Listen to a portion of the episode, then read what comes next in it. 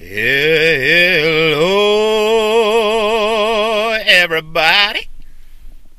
It is 5:17 on Wednesday evening, January the 4th, I think, 5th, something like that. So I hope you're doing well. I am in a pleasantly musical mood, having listened to some wonderful music all day long in my fabulous Zen Xtra 30 gigabyte MP3 player. Actually, more like WMA. I find those files sound just a little bit better.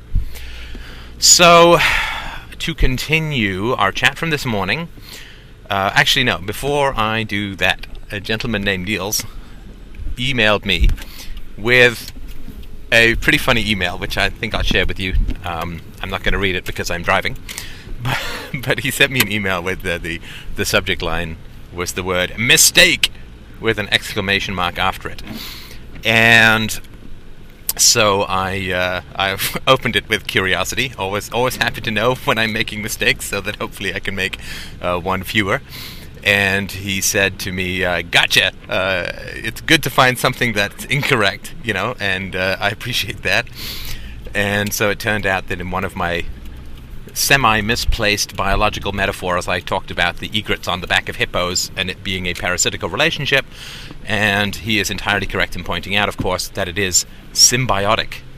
Uh, which could also be said, of course, for the intestine, uh, the uh, the um, the uh, bacteria in my intestines, without whom I would have a little bit of trouble turning a piece of ham into a soliloquy. So uh, thank you very much for his his catching me out on that. An excellent correction, and I really appreciate it. Um, so uh, to get back to our discussion of religious metaphors, religious imagery, religious mythology, there are two other topics that I think are worth chatting about when it comes to uh, understanding the religious mindset. And one of them is the story of Job, or as he's occasionally called, Job. Uh, now, Job was a pretty rich fellow, and, you know, loved God, worshipped God, seemed to be a fairly upright patriarch, you know, probably didn't sell too many of his daughters into sexual slavery. Uh, and of course, even if he did, it's not like the Bible would have any problems with that. In fact, I think it even lays out the terms of the of the contract. Oh, and if you hear the occasional clacking sound, I'm sorry, my throat's a little dry.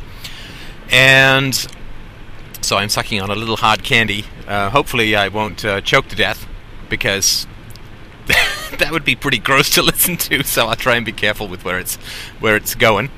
But uh, so yeah, Job is this this upright, God-fearing guy, pious, and and all the good stuff that uh, God wants. And so God's sort of sitting on a hill one day, and the old black devil comes up, and God is staring with great satisfaction at Job and thinking to himself, "By golly, you know, there is a pious worshipper if ever there was one." And Satan comes up to God and looking at God, sort of sitting there smiling smugly over Job, he says, "You know, that guy, he doesn't really love you." And God says, What do you mean he doesn't love me? Don't you see him with his burnt offerings and his selling of his daughters and his piety and his holiness and blah, blah, blah. And the devil says, Well, yeah, okay, sure. I mean, he likes you, but that's only because he's really rich.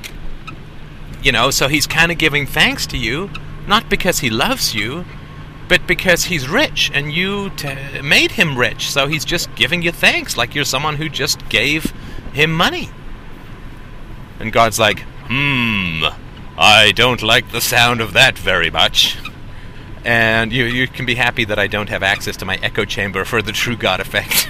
so, what God does is He says that the, the sort of doubt starts gnawing in God's breast, as it is wont to do, and God then says, okay, well, let me put old Joby to the test. So then he, through some mechanism I can't recall, causes Job to lose all of his money and his his sheep. I think his sheep uh, struck by plague. He's a farmer, a shepherd, or something, some sort of big time agricultural fellow. So his sheep sort of keel over with hoof and mouth or foot and mouth disease, and you know all of his livestock die, and and his crops are burned and all that kind of stuff. And, you know, he still says, okay, well, I guess this is God's test, and uh, it's a test I'm willing to take, so thank you, God. Everything's wonderful, and I still love you, love you, love you. So God goes back to the devil and says, Ha! You see? Job does love me. You said it was only because of the money, and now he has no money and he still loves me. And the devil says, Well, sure. He loves you because he's still got his family.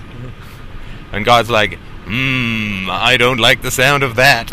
So God basically kills his family. I can't remember in what manner, right? And Job's like, Oh man. that sort of sucks. I, I like those. I mean, I was hoping to make a profit off my youngest daughters, but hey, even the rest of them were kind of nice, and I kind of don't like that they're dead and gone.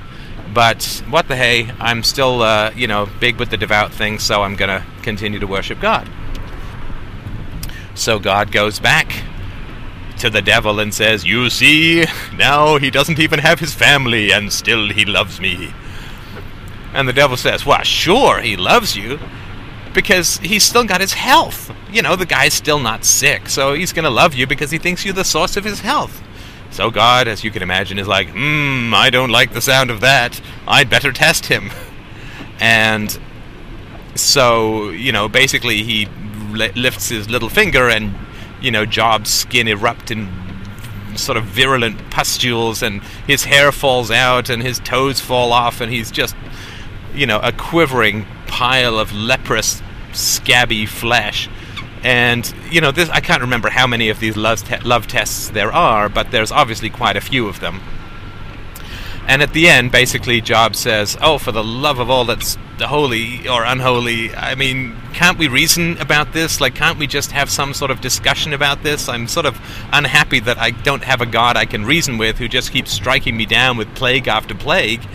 And you know, there really is, of course, no logical end to this kind of of love test. I mean, if you've ever been involved with an, a sort of really insecure partner, like a romantic partner, you know, if she is uh, insecure and does not feel lovable, and if she has a particular mindset, tending a little towards sadism perhaps, then she is going to devise for you a series of love tests, right? So she's going to behave badly and then you know she's going to say if you chastise her you don't love me anymore. And you're going to say no of course i love you. So then she's going to behave worse. And you know this is uh, you know what uh, a psychologist might call sort of a borderline personality disorder where you sort of are drawn to destroy what you claim to love right? So this is the really clingy woman who like you know is so clingy that you get like a five page email after your first date with all of your sort of personality quirks delved into in detail, and you can sort of feel that claustrophobic net of obsessive femininity closing over your uh, face. So you maybe you back off, and it's because she wants you so badly, she goes overboard and you know repels you, and you know any, any of this sort of where you know in reaching for someone we knock them over and sort of scare them off. You know that is sort of an indication of an unstable personality, and the basic problem, of course, is a lack of self-respect, a lack of self-love, and you know this belief that that love should be irrespective of behavior, right? I mean, this is sort of what the story of Job is is talking about. So, you know, uh, we should, you know, God, God's basic position is I want Job to love me for no reason whatsoever, simply to love me because I am God. Whereas the devil says that Job's love is conditional, right? So Job loves you because you give him good things.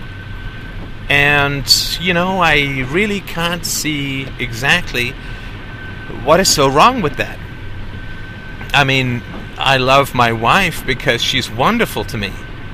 You know, I mean, on, on every level, she's just a delight to be around and, you know, enriches my life in ways that I would go hoarse trying to describe. And, you know, the reason that I married her was of the, I don't know, couple of dozen women that I went out with, she was the one who made my life better. I mean, it's not brain surgery, right? I mean, it's like, you know, well, this woman was insecure, or this woman was difficult, or this woman was aggressive, or this woman had a bad temper, or this woman, you know, wanted me to support her but didn't want to do anything to uh, to support me back, or you know, this woman was religious and wouldn't give it up despite reason, and this woman was, you know, pretty but not too bright, and this, you know, you sort of going through that, you know, Goldilocks and the Three Bears thing until you find the person who gives you the most benefit, the most sort of the most unqualified you know sweetness and wonderfulness and you know everything that's that's good and juicy under the sun and that's who you love right? I mean that's you don't love somebody who's going to make things difficult for you you don't love somebody who's going to make your life horrible because then what what would it mean to love somebody right i mean we love what gives us benefit and i don't mean in an exploitive sense right because you know, I'm not going to choose somebody who I can exploit because that's going to be a short-term relationship that I may get a certain amount of goodies early on, but it's not going to last, and it, resentment is going to grow, and you know all that. that's not going to that's not that's not very good, right? Uh, I mean, if I took a job as a doctor, you know, I'd get really well paid for about four days until people realized that I didn't have a clue what I was doing, right? So I mean, that kind of short-term gain isn't really worth it. But God, uh, in the Old Testament story of Job, takes an entirely different view of the matter. So, you know, Job is rich and has a great family life and is successful and is healthy, and so, you know, the devil says, well, he loves you because of these benefits that you provide to him. And so God, like some crazed, neurotic, self destructive, borderline personality case, starts to strip away all of the benefits that Job perceives to be receiving from him. So he, you know, strips away his family, his wealth, his health, and so on, and still demands to be loved. And it's only at the very end that, I can't remember exactly how it ends, but it's only at the very end that Job sort of falls apart and says, okay, like enough is enough. Like, well, what are you trying to do to me here? So, I mean, this is a very pathological mental state, and it is one in which, you know, God wants to be loved despite the torture that he is imposing upon Job. And so then the real question is, and I, I think it's sort of there's sort of two important questions that come out of it. One I'll spend a lot of time on, and the other one I'll probably forget. So I'm sorry if you're listening to this for the second time. I'll do my best. But you know, the real question I think in the story of Job is something like, well, uh, what is Job supposed to love? right? I mean, anybody who kills her family, destroys her wealth, and makes us sick, you know, to the point of, you know, limbs falling off, is not what we would call a very good person. I mean, in fact, that would be stone evil of a kind that you almost never see in, in the real world, right? And given that we would not think that this is a very good person, that person's claim demand that we love them, you know, would sort of be akin to a uh, a sort of a concentration camp guard who you know takes us, kills our family in front of us, uh, destroys our home and all our property, steals our money, and then injects us with some flesh rotting ailment, and then stands over us and demands that we love him. I mean, this is exactly the story of Job. And of course, when we look at it in human terms, we would say, you know, the only thing that I would hope, perhaps, is that my rotting fingers had enough strength to strangle this guy before I left, right? Before I died. You know, or I'm just going to expire in sorrow at the loss of everything that I treasure, but I'm sure as not, sure as heck not going to love this guy. Because that is, you know, eh, unbelievably sadistic and of course, you know, strike strike eight million against the idea of a non-interventionist God, right? So then the question is, do we love God because God is good? Or do we love God because God is powerful? And I just sort of want to let that question simmer for a moment because it is an extraordinarily important question in theology. And something which Christian, the Christians that I've talked to have never had any luck answering. And the reason that it's an important question is that if we love God because God is good, then we have to have some idea of what makes God good. How do we know that God is good? I mean, isn't it conceivable that everything's completely reversed and the devil is the one who loves us and God is the one who isn't good and so on? Like, if you don't have any definition of what makes something good, then choosing between God and the devil is sort of like choosing between two different sports teams. I mean, there's no particular criteria by which you would choose to ally yourself with one sports team or another. You know, it was like flipping a coin. Because there's no criteria for, for measuring why your allegiance should be to one or the other. Now, the other thing that you know is important is that you know, well, of course, God says He's good, but you would expect any being who was asking for your allegiance to say that he or she was good. Uh, so you know, the fact that God says something is sort of you know doesn't really matter that much when it comes to judging whether God is good. Just defining God as the good is tautological, right? I mean, God is good. Why should we worship God? Because He's good. Well, what does good mean? Well, God is good. Good is God. I mean, it doesn't doesn't mean anything, and we could be mistaken.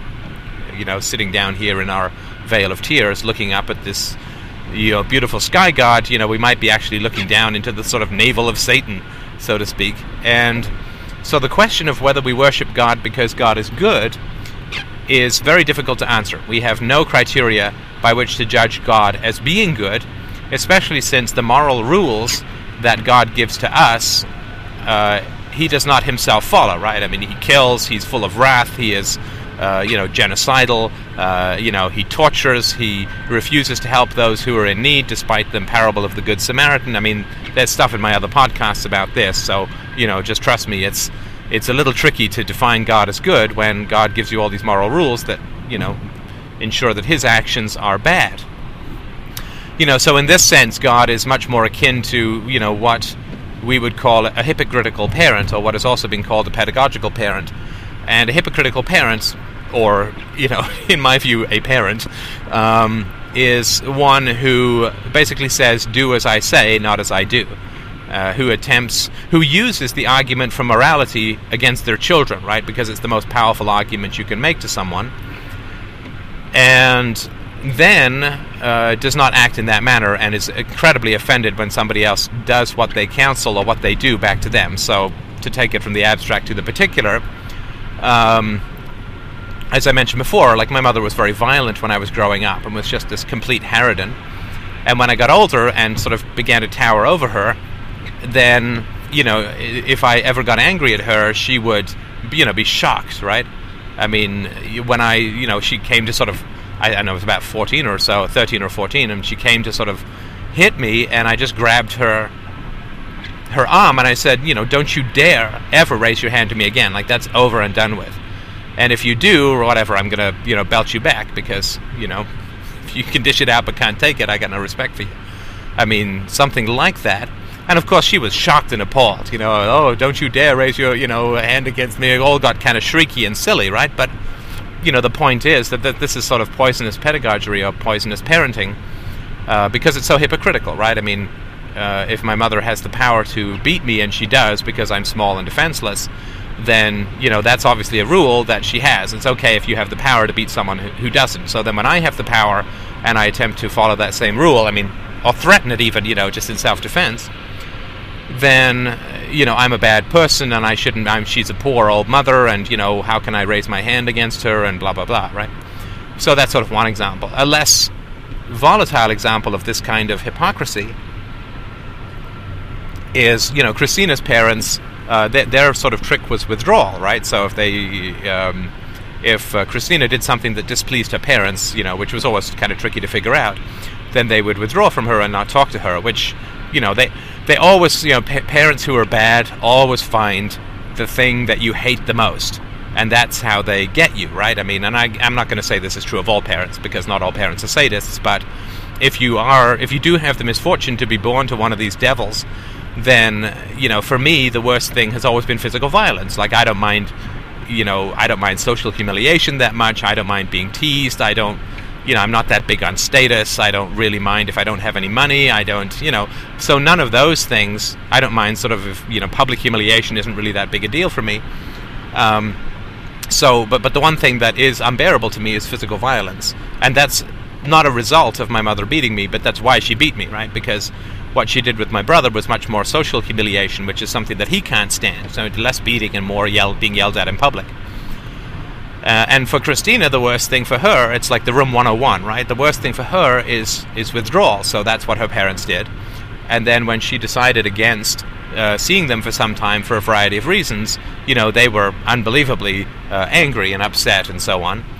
Because, you know, I mean, what's good for the goose should be good for the gander, right? So if, if they feel displeased uh, and feel that it's perfectly right to withdraw and not communicate, then surely they have no problem when somebody else does that, right? Because it's like a rule, right? I mean, but if they have one standard of behavior for themselves and then the complete opposite standard for everyone else, uh, but they claim that the first standard is moral, right? Because it always is, right? They never said to her, you know, we're not talking to you because we know that it's tortuous for you and we want you to conform, right? And they said, we're not talking to you because you've done a bad thing and you're a bad girl, and that's this is what we do when someone does something bad, right? So it was like a just retribution. It was considered to be an, a moral thing to do.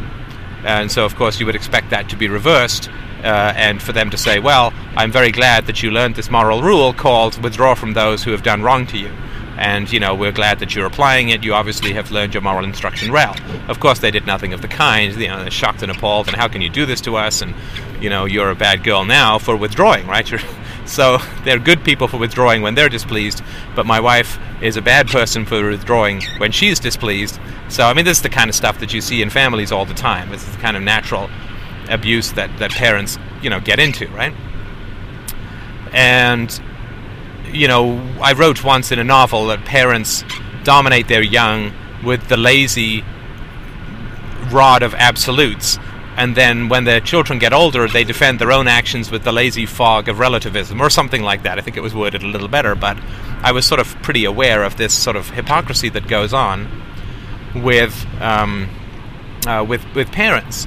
And so, in in the story of Job, it very much is this sort of poisonous pedagogy, wherein God as the parent, uh, you know, is is uh, angry at the idea, or is, is discomforted at least at the idea that he may being loved for the benefits he provides, right? Which is, you know, in in a sad sort of way, uh, you know, kind of evil, right? Because if I expect to be loved not for any benefits I provide, but for some other criteria, then I am going to have to test that by being abusive towards uh, someone, which is, of course, what Job ends up doing. And, you know, the other thing that you would sort of expect in this story is that God, you know, who's all knowing and can see into the heart of things, you know, would know whether Job liked him for his, vir- like, whether Job loved God for his virtue or not. And he would also, it seems kind of silly to me, that God would just sort of fall into Satan's trap here, right? I mean, we're just sort of say, you know, Satan obviously wants God to act badly against Job so that Job's faith will be tested, right? And again, in the way that I talked about this morning with the Garden of Eden, this is a similar kind of story because misfortune should be what helps you understand that there is no God. I mean, if you were a rational human being, or even had some interest in rationality, and weren't sort of didn't have your intellect and integrity smashed down by all of these stupid absolutes when you were a child, this religious nonsense, socialistic nonsense, then you would say, okay, well, God is all good, God loves me, this and that, yet, you know, I I have leukemia, or you know, something like that. And you'd say, well, what's going on here? Isn't that sort of a disproof of the idea that God is good, right? And so you know the devil is in a sense you know and this is a, a, metaphorical and somewhat subjective take on the story so you know if you like it great. If you don't i'm not going to be too offended. The, the, the devil is sort of the reality principle here trying to wake up job. Right? I mean trying to wake him up to the reality of his situation. Right? So the way that the devil tries to wake up job and to get him to recognize reality is to tempt god or to taunt God into abusing Job. Right? So, what is the devil really showing here? He's showing Job the virulent and destructive and psychotic side of God. Now, isn't that at some point going to be enough for Job to say, okay, okay, I get it. I get it. I'm missing something. I'm not right about something. I, I, I get it. And so, in that sense, you know, the devil is actually performing a favor to Job, right? He's giving him a view into the sort of genocidal psychoses of the deity that he claims to worship because this deity is good. Now, of course, the Christians call this a test of faith, right? And I sort of call this a test of stupidity. Like, are you stupid enough to continue to cling to blind absolutes when every single piece of evidence points the other way? Right? For, I mean, Christians always translate this into a virtue, right? Like, the less reason you have to believe in God, the more beneficial, the more virtuous it is to believe in God. So, yes, it's easy to believe in God when you're doing well, but when you're doing badly, that is when your faith is tested. It's like, no, that's when your stupidity is tested. You know, and Christians always seem to pass the stupid test in this sense. I mean, they pick up the paper, they know what goes in the on in the world. I mean, I remember gosh, this is many, many years ago. I knew a gentleman when I first was first in the business world, and he was an accountant. And uh, I did some work for him in his office, and then he asked me to set up a whole computer system for him. So I did. So we drove to his house. And, you know, I was still dead broke at this point. I had just left university, and so I was sort of casting about for my next my next step. And uh, you know, he had a big house. I can't remember. It's like six bedrooms or something like that. And we came in through the parking lot, and I just, you know, I've always appreciated and admired nice things. You know, again, I don't think anybody's stolen them from me, and I sort of I'm glad that I have them now myself because, you know, I worked very hard to to be able to uh, afford them and achieve them.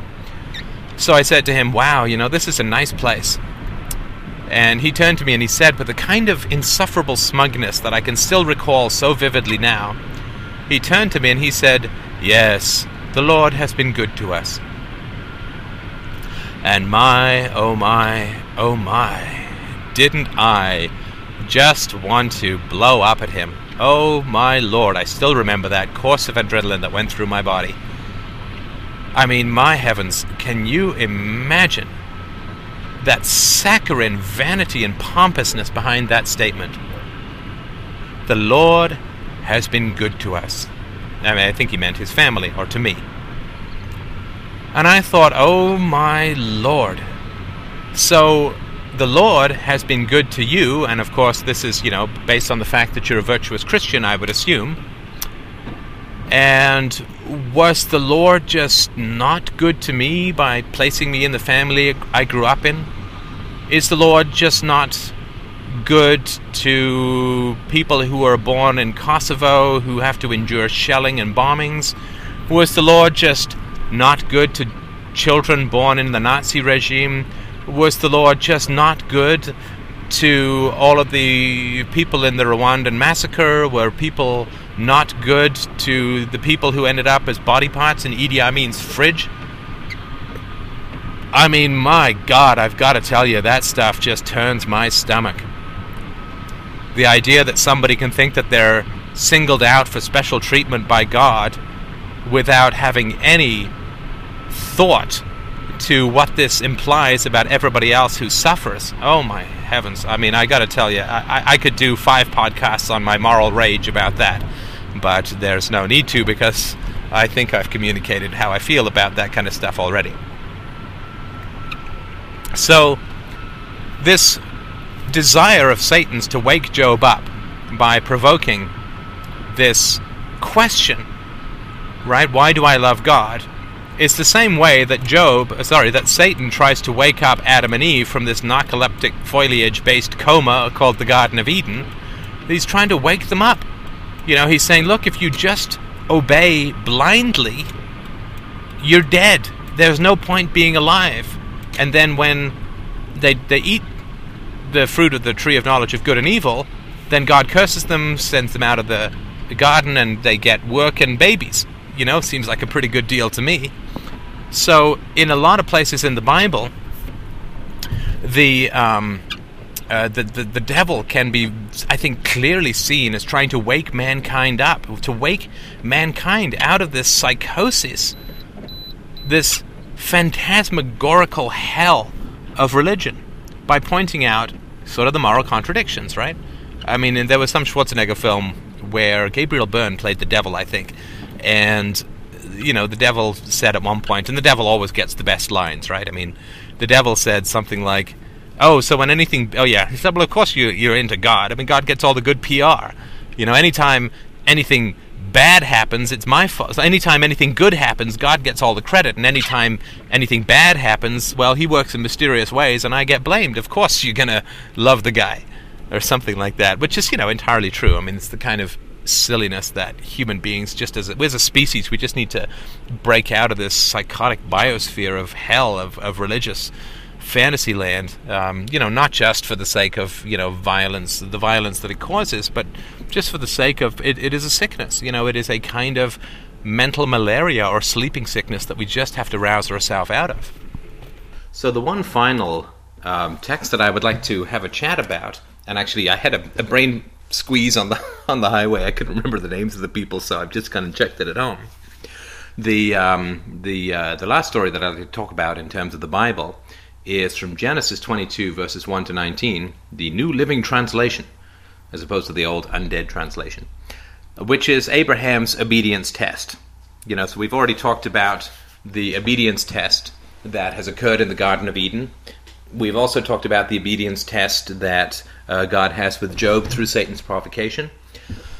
And uh, so I'm going to read you this passage, which I think is very interesting, and then we'll have a little chat about it because these are very revealing uh, things to understand about, um, you know, the foundations of the major, major religions in the world. So um, here it goes. Later on, God tested Abraham's faith and obedience. Abraham, God called. Yes, he replied, here I am. Take your son, your only son, yes, Isaac, whom you love so much, and go to the land of Moriah.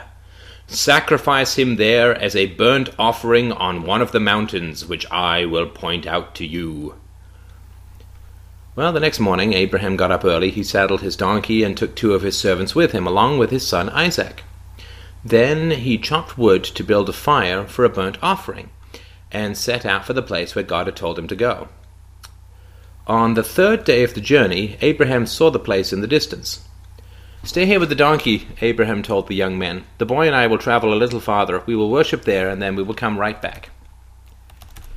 Abraham placed the wood for the burnt offering on Isaac's shoulders, while he himself carried the knife and the fire. As the two of them went on together, Isaac said, Father? Yes, my son, Abraham replied. We have the wood and the fire, said the boy, but where is the lamb for the sacrifice? God will provide a lamb, my son, Abraham answered, and they both went on together. When they arrived at the place where God had told Abraham to go, he built an altar and placed the wood on it. Then he tied Isaac up and laid him on the altar on the altar over the wood. And Abraham took the knife and lifted it up to kill his son as a sacrifice to the Lord.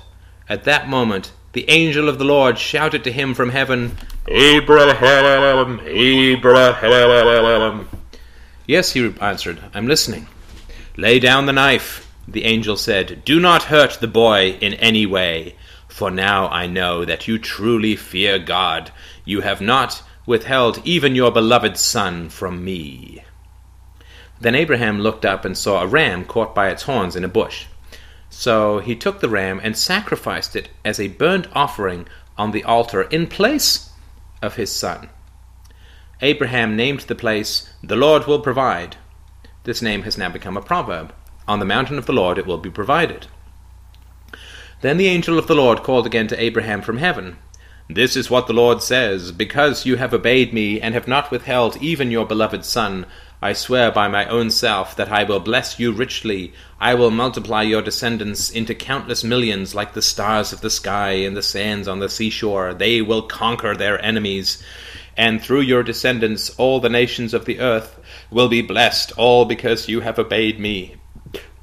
Then they returned to Abraham's young men and traveled home again to Beersheba, where Abraham lived for quite some time.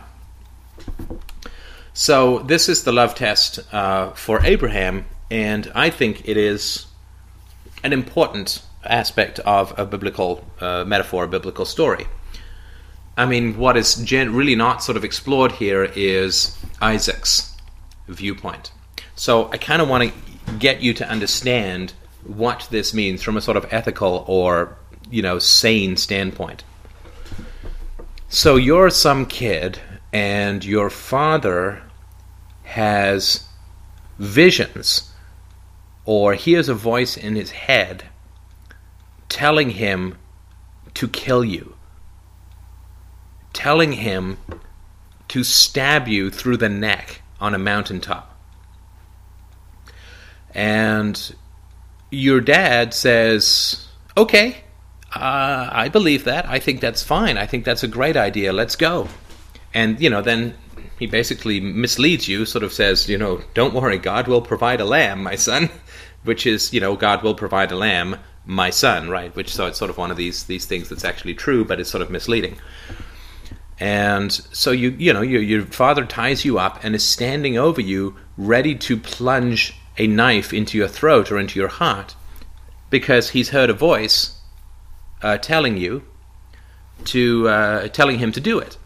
And you know, then you know, just as he's about to murder you in cold blood, you know, you sort of see him cock his head and look up at some mountain, and then you know, have some conversation with something that's not even there, right? Some imaginary angel. And then he unties you, and instead he drags over a ram and you know guts the ram instead and kills the ram. And then he says, "Huh, I guess I it was a test. Yeah, it was a test. And now we're going to be great. You know, we're going to do well. We're going to have lots of children. So, okay, we can go home now. And if that doesn't strike you as strange enough, you know, imagine the following. It's so important to denormalize this stuff and to understand what is really going on. Imagine the following. Imagine you come over to my house for dinner, and my son seems kind of stunned and withdrawn and shaking and I, you know, you say to me, uh, you say to Christina, you know, well, what happened to your boy? Like, is he is he okay? And Christina says, oh no, I mean he's he's a little shaken up, of course. I mean, uh, Steph tried to, uh, you know, Steph was going to kill him t- today. And you say, what, what? And Christina says, "Oh yeah, no, he, uh, you know, Steph gets uh, he, he he has these voices, and these voices tell him to do things, and the voices uh, told him to uh, to stab our son to death today, but but it's okay because you know at the last minute the voices changed their minds and told him not to uh, stab our son to death, but instead to stab uh, a ram to death. So he did that instead, and uh, so you know it's fine. I mean, and, and then the voice said, "Don't worry, uh, because you were about to kill your your son." but didn't, you're going to get lots of blessings. So, you know, I guess, you know, we're off the hook for now. Well, I mean, how would you react to something like this? You know, would you say, huh, okay, well, that explains it? Or would you sort of back slowly away from such a household and would you just call Children's Aid and the police and just get me as a psychotic, murderous lunatic away from my son? Now, of course, as I've mentioned before, the Christians and the relig- religious people in general um, find it very important. I mean, it is absolutely essential to get uh, children to believe in these religious uh, texts because um, no sane human being is going to believe them when they get older. And this is sort of an example of a love test wherein you are supposed to threaten your children almost unto death to get them to believe in, in God. And of course, the kind of trauma that would be inflicted upon you on being dragged uh, down and, you know, virtually stabbed to death by your own father because he's hearing voices is the kind of trauma that uh, you know would would help uh, people believe in the unseen, right? Because you know, if, if Dad hears voices, maybe they they told him to stop today, but they may not tell him to stop tomorrow, right? So there's no uh, particular way in which you would ever be able to trust your father if your father pulled a stunt like this with you. You know, even if he said, "No, no, I think the voices have told me that I'm not supposed to kill you." You know, at least that's what they're saying today. You know, I'm not sure that you'd feel all too relaxed in the middle of the night when your dad got up to take a pee, you'd probably be like, okay, is it tonight? what are the voices saying, Dad? Is everything okay? Am I going to make it through to the dawn? And you know, people will say, "Oh, this is a metaphor, this and that." Well, you know, it's not. I mean, this is this is biblical facts. This is what is considered to be something that has actually happened. And again, it points back to this idea of parenting, this idea of do we worship God because God is good, or do we worship God because God is powerful? Now, certainly, any sane human being would, you know, if they if they believed in a deity, if they believed that in a God and the God God was good, and then God said, "I want you to kill your son for me," well, any sane human being would say, "You know what? I may have made a mistake on this whole good God thing. You know, maybe this is from the devil, maybe whatever, right? But you know, you don't, you can't apply any moral criteria to commandments from God, right? This is what makes it so dangerous. This is why someone like George Bush can hear voices telling him to invade, invade Iraq and believe that they come from God, right? Rather than from his own psychoses, or, you know, let's say if you believed in these things, from, from the devil. Because, you know, uh, it doesn't matter. There are no moral criteria that you can apply to commandments of God, right? Which is why religious people who are really, you know, into religion uh, really can't be stopped by moral criteria, right? Because they pray to God and whatever God tells them they do, and there's no moral rules that you can apply that would say, no, this can't be coming from God. I mean, George Bush, if he if he was really religious and, and consistent or even vaguely sane, right, he would uh, say, "Oh man, did I just? I think I just heard a voice in my head telling me to go and kill, you know, 130,000 Muslims, and to put the country at war and to invade a foreign country that's never threatened us. No, that can't come from God. God says, "Thou shalt not kill." So okay, well, I, and I guess I need to go and see a doctor and you know get myself checked out and maybe get some meds because you know you really shouldn't be hearing voices telling you to go and kill lots of people. But you know there really aren't any moral criteria that people apply to these things because God Himself is above His own moral law, right? Which is why religious societies end up with governments that are above secular law, right? That there's no there's no law that you in in Muslim societies there's no law that the governments are subjected to because there's no moral law that their God is subjected to. And you know these stories in the Bible are the foundation of that belief. That power, that power is above the law.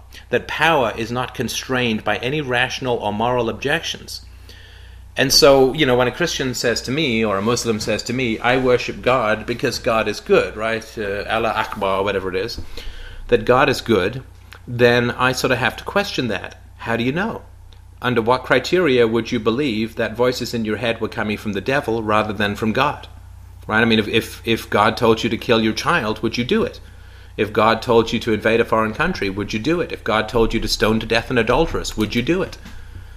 You know, and they really can't answer that because if they say no, uh, you know, moral laws are more important than faith, then they sort of have to look at these stories in the Old Testament in particular and say, well, if moral law is more important than faith, then God is subject, my faith in God is subject to a moral law. And since there's so many things that God does that are just stone evil, then obviously I have to put aside my faith and wake up to some sort of tangible reality. So, of course, faith can never be subject to a moral law because the moment you start subjecting a, a, a, God to moral law, then the whole concept of religion just falls to the ground. You know, so if, if it is ever baffling to you why I fight so hard against religion, it's because it is a core area of human belief that has a great deal of power that is completely outside and above any objective or rational moral law. And it's these stories within the Bible that reinforce and almost generate that message from scratch. And as a byproduct of all of that, you know, and this is sort of pretty important as well, as a byproduct of all of that, or maybe that's why it exists, I don't know, you get parents who are above the moral law. And when parents are above the moral law, then children get abused and exploited. And religion is just one aspect of those. Like, I'm not saying that the only thing, bad things that happen to children is exposure to religion. I mean, there are many worse things that happen to children. But the most important thing that I'm sort of trying to get out of this is that there is no human being who is above the moral law. There is no human being who is outside of reality. There is no human being who can use the argument for morality and escape its consequences. Right? I mean, I don't care if you say to me there's no such thing as morality. I mean, okay, so we, I never have to worry about you because you're never going to be out there advocating anything. But the moment that you say to me, such and such is good, this was the right thing to do, this is moral, this is ethical, this is appropriate behavior, this is good, this is bad, this is right, this is wrong, well, then I'm going to, by golly, I'm going to test you. I'm going to say to you, well, okay, if that's what you believe, let's make sure that you have some idea what you're talking about so that you're not just using the argument for morality to sort of abuse, exploit, and confuse people. You, know, you don't mess around with this stuff, as I've often said. If you want to get involved in moral discussions, you kind of better know what you're doing, right? Like, I don't walk up to um, a surgeon's table, grab a knife, and start hacking because I don't have a clue what I'm doing. And that would be far less damaging than what happens to people from the argument for morality. So I'm sort of saying let's build, reclaim some expertise in this most essential of human areas and get the people out of the arena who are just mucking about and exploiting people and using this most treasured and powerful set of syllogisms just for the sake of justifying their own petty actions or controlling their children or believing in something because it's socially comfortable or whatever. And just tell them, look, drop your surgeon's knife and get out of the operating room. You have no business here because you don't know what you're talking about. So, uh, this is one of the reasons why I think it's important to look at these biblical stories to help understand just how they continually portray the fact that power is above all moral considerations. And this translates to how we view the state, it translates to how we view our parents and our churches and our larger social institutions. And so I think it's very important if you're going to start to take this on to really understand why it is that people defer to the state and why it is that they don't apply the same moral rules to their rulers that they do to themselves or, or to their children or to each other. The root of it is in these biblical tales, and the root of it is in poisonous parenting that says, Do uh, as I say, not as I do, and never question me because I have ultimate power and I am subject to mo- no moral law. This comes directly from the Bible and comes directly from terrible, terrible parenting, which is all too common these days. Well, thank you so much for listening. As always, it is, um, gosh, 6.18. Time for me to have something to eat, and I hope you're doing well. All the best.